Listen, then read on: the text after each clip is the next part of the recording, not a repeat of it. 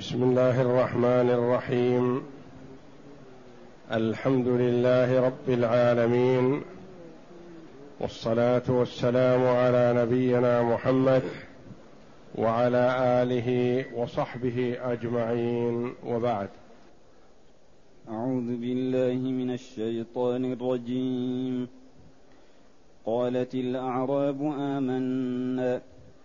قل لم تؤمنوا ولكن قولوا أسلمنا ولما يدخل الإيمان في قلوبكم وإن تطيعوا الله ورسوله لا يلتكم من أعمالكم شيئا إن الله غفور رحيم إنما المؤمنون الذين آمنوا هذه الآية الكريمة من سورة الحجرات جاءت بعد قوله جل وعلا يا أيها الناس إنا خلقناكم من ذكر وأنثى وجعلناكم شعوبا وقبائل لتعارفوا إن أكرمكم عند الله أتقاكم إن الله عليم خبير.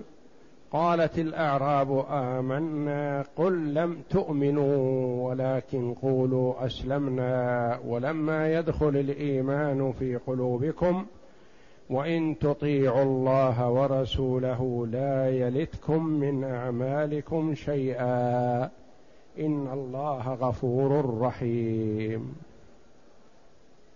يقول الله جل وعلا لعبده ورسوله محمد صلى الله عليه وسلم قالت الأعراب آمنا. الأعراب هم سكان البادية سواء كانوا عربا أو عجم. والعربي هو من ينتسب إلى أصل عربي سواء سكن البادية أو الحاضرة. يقال له عربي.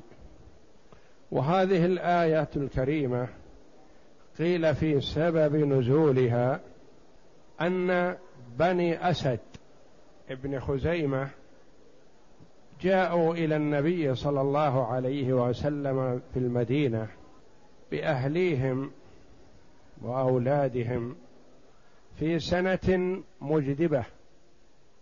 جاءوا يريدوا من الصدقة.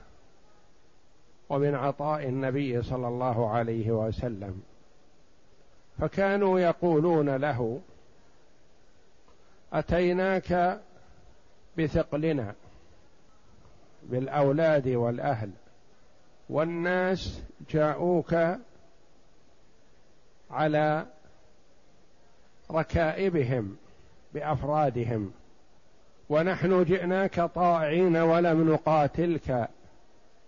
كما قاتلك بنو فلان وبنو فلان.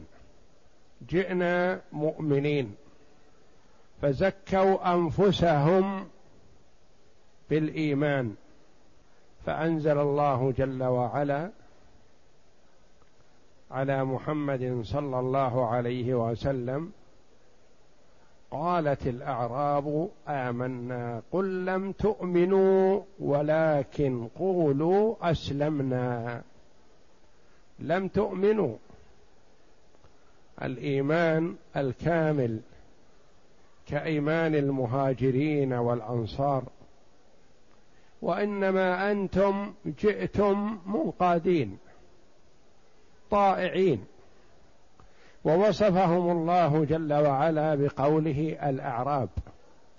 أشار بعض المفسرين رحمهم الله أنهم احبوا أن يتسموا باسم المهاجرين أو الأنصار. فبين الله جل وعلا لهم أنهم لا يسوق لهم ذلك وإنما هم أعراب. قل لهم يا محمد لم تؤمنوا الإيمان الكامل وإنما قولوا أسلمنا فأنتم مسلمون جئتم منقادين. وهذه منقبة لهم كما قال ابن كثير رحمه الله يقول هؤلاء ليسوا منافقين. لأنهم لو كانوا منافقين لمقتهم الله وذمهم لكنه وجههم وأنبهم لقولهم عن أنفسهم بأنهم مؤمنون. والواقع والحقيقة أنه لم يتمكن الإيمان من قلوبهم وإنما هم مسلمون. قال رحمه الله وهذا دليل على الفرق بين الإسلام والإيمان. كما جاء في حديث جبريل الذي سأل فيه النبي صلى الله عليه وسلم وأن الصفات التي يتصف بها العبد ثلاث أولاها وأدناها صفة الإسلام. ثم بعدها صفة الإيمان. ثم بعدها صفة الإحسان. فالإسلام أعم ثم الإسلام أخص منه الإيمان أخص منه ثم الإحسان أخص منه أخص من الأخص. فمثلا كثير مسلمون لكن المؤمنون منهم أقل. والمحسنون أقل منهم كذلك. فقد يقال لهذا الرجل مسلم لكن ما يقال له مؤمن. ويقال للآخر مؤمن لكن ما يقال له محسن. والمحسن مسلم مؤمن فدل على المراتب والتفاوت. وهذا مذهب أهل السنة والجماعة أن الإيمان قول وعمل واعتقاد يزيد بالطاعة وينقص بالمعصية. كلما أكثر المرء من الطاعات تمكن الإيمان من قلبه وقوي إيمانه. وكلما ضعف في الطاعات ووقع في المعاصي قل الإيمان عنده حتى يضمحل كما قال عليه الصلاة والسلام لا يزني الزاني حين يزني وهو مؤمن. لكن ما يقال للزاني كافر. ولا يقال للزاني غير مسلم. لا هو مسلم. وإن زنى وإن سرق كما قال عليه الصلاة والسلام. فهو مسلم لكن يقال للزاني مؤمن؟ لا. لأن النبي عليه الصلاة والسلام يقول لا يزني الزاني حين يزني وهو مؤمن. وهذا مذهب أهل السنة والجماعة خلافا لبعض الطوائف الضالة كالخوارج الذين يقولون إذا وقع المرء في كبيرة خرج من الإسلام. ويقول بعضهم كفر. وبعضهم يقول خرج من الإسلام ولم يدخل في الكفر فهو في المنزلة بين المنزلتين. فإذا مات قال هو خالد مخلد في النار. عفو الله إذا لمن يكون. قصدهم صاحب الكبيرة خالد مخلد في النار.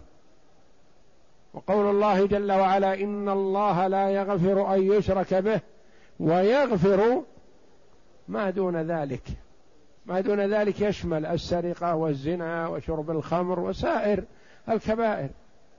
والله جل وعلا إذا شاء غفر لعبده لكن مشرك يعبد الأصنام كافر هذا محروم من المغفرة. إن الله لا يغفر أن يشرك به ويغفر ما دون ذلك لمن يشاء. ومذهب أهل السنة والجماعة واضح جلي في هذا والحمد لله وهو موافق ويقبله العقل السليم. يعني المسلم إذا وقع في كبيرة من كبائر الذنوب قال كفر لا. المسلم إذا وقع في كبيرة من كبائر الذنوب قال خالد مخلد في النار لمن يكون العفو؟ إذا فالمنازل والصفات والمراتب التي يتصف بها العباد ثلاث أدناها مرتبة الإسلام. قالت الأعراب آمنا قل لم تؤمنوا ولكن قولوا أسلمنا. ما كانوا كف منافقين كما قال بعض المفسرين رحمهم الله وابن كثير اعترض على هذا. قال ما كانوا منافقين وإلا لو كانوا منافقين ما كان هذا التأنيب والتأديب لهم. كان فضحوا لكنهم مسلمون في أول الأمر. وهل يقال إن المسلم الجديد مثلا في أول الأمر ما تفقه ولا تمكن الايمان من قلبه مثل المسلم المؤمن التقي الصالح؟ وهل يقال إن إيمان أي فرد من أفراد الأمة مثل إيمان أبي بكر وعمر رضي الله عنهما؟ لا. الإسلام والإنقياد الظاهري. وخروج من الكفر بالطاعة لله ولرسوله. والإيمان أخص منه وأقوى. والإحسان أخص من الإيمان. كما قال النبي صلى الله عليه وسلم في حديث جبريل المشهور في بيان الإسلام والإيمان والإحسان قال الإحسان أن تعبد الله كأنك تراه. هذه يدركها المسلم الجديد مسلم ضعيف الإيمان. لا يشهد أن لا إله إلا الله وأن محمدا رسول الله ويصلي مع الناس وهو مستور الحال. لو امتحن لربما نكص. وأعطى النبي صلى الله عليه وسلم أناسا وحرم أناس. فقال له سعد بن أبي وقاص رضي الله عنه يا رسول الله أعطيت فلانا وفلانا وفلان لم تعطه وهو أفضل منهما أو أفضل منهم وفلان مؤمن. قال أو مسلم حتى الأخير هذا مسلم لا ما يكون مؤمن ما كان مؤمن إلى الآن. ثم قال إني لاعطي أناسا وأحرم آخر وهو أحب إلي منهم. لكن أخشى أن يكب ذاك على وجهي في النار. يعني هذاك ضعيف الإيمان. فإذا لم يعطى ربما نكص على عقبيه. فأنا أعطيه تاليفا وهو مسلم. ما أعطاه لأنه منافق. لكن أعطاه لعل الإيمان يتمكن من قلبه كما تقدم لنا في المؤلفة قلوبهم. يعطى منها الكافر لكف شره ويعطى منها المسلم ضعيف الإيمان ليتقوى إيمانه. ويعطى منها المسلم قوي الإيمان من أجل أن يستجلب ويأخذ لنا زكاة قومه كما تقدم لنا. والغالب إذا ذكر معا الإسلام والإيمان أنه يراد بالإسلام الأعمال الظاهرة. مع الشهادتين. ويراد بالإيمان عمل القلب عمل القلب أعمال القلوب الإخلاص. وإذا ذكر أحدهما دون الآخر صح أن يشمل الأمرين. فتقول هذا الرجل مسلم فنقول لك أتنفي عنه صفة الإيمان؟ تقول لا أنا أقصد أنه مسلم مؤمن. فإذا ذكر واحد منهما فيراد به الاثنين الإسلام والإيمان. وإذا ذكر معا فالمراد بالإسلام العمل الظاهر ويراد بالإيمان العمل الباطن عمل القلب وإخلاص القلب وتوجه القلب لله جل وعلا. قل لم تؤمنوا قل لهم للأعراب هؤلاء لا يتطلعوا إلى صفة المهاجرين والأنصار. لا. ليسوا مثل المهاجرين الذين جاءوا من مكة إلى المدينة وتركوا أهليهم وتركوا أموالهم وتركوا مالهم رغبة فيما عند الله جل وعلا واتباعا لرسوله صلى الله عليه وسلم. وليسوا مثل الأنصار الذين يؤثرون على أنفسهم ولو كان بهم خصاصة هؤلاء أعراب. وصفهم هذا هو. ثم إن الله جل وعلا لم يؤيسهم. قل لم تؤمنوا ولكن قولوا أسلمنا انقدنا وجئنا طائعين. وعملنا الأعمال الظاهرة. ثم قال جل وعلا ولما يدخل الإيمان في قلوبكم لما لما فيه ترجيه لهم ووعد بأنه ممكن من أراد الله جل وعلا له الخير أن يدخل الإيمان في قلبه. يعني كأنه يتوقع بإذن الله دخول الإيمان. لما أقرب في حصول ما بعدها من لم لم يدخل الإيمان في قلوبكم قد يقال أنه لم يدخل ولن يدخل. لكن قول لما يدخل يعني أنه محتمل وصول الإيمان إلى قلوبكم. تقول مثلا لما يأتي زيد أنت تطالع تنظر تتحرى إقباله لكن ما رأيته تقول لما يأتي زيد. وأنت تتوقع أنه بين لحظة وأخرى فإذا هو قد وصل. يعني ما بعدها يتوقع حصوله قريب الحصول. ولما يدخل الإيمان في قلوبكم ما تمكن الإيمان في قلوبكم لكنه يؤمل إن شاء الله أن يحصل هذا. ثم إن الله جل وعلا بعدما وصفهم بصفة الإعراب وقولهم قال إن الله جل وعلا لا يهضمكم شيئا من حقوقكم ابدا وإن تطيعوا الله ورسوله ترجيه لهم وحفز لهممهم وحث لهم على الطاعة والامتثال لأنه قال بعض المفسرين نزلت في أقوام ادعوا الإيمان لكن لما طلبهم النبي صلى الله عليه وسلم في الغزوة التي خرج فيها في الحديبية لعمرة الحديبية تخلفوا خافوا.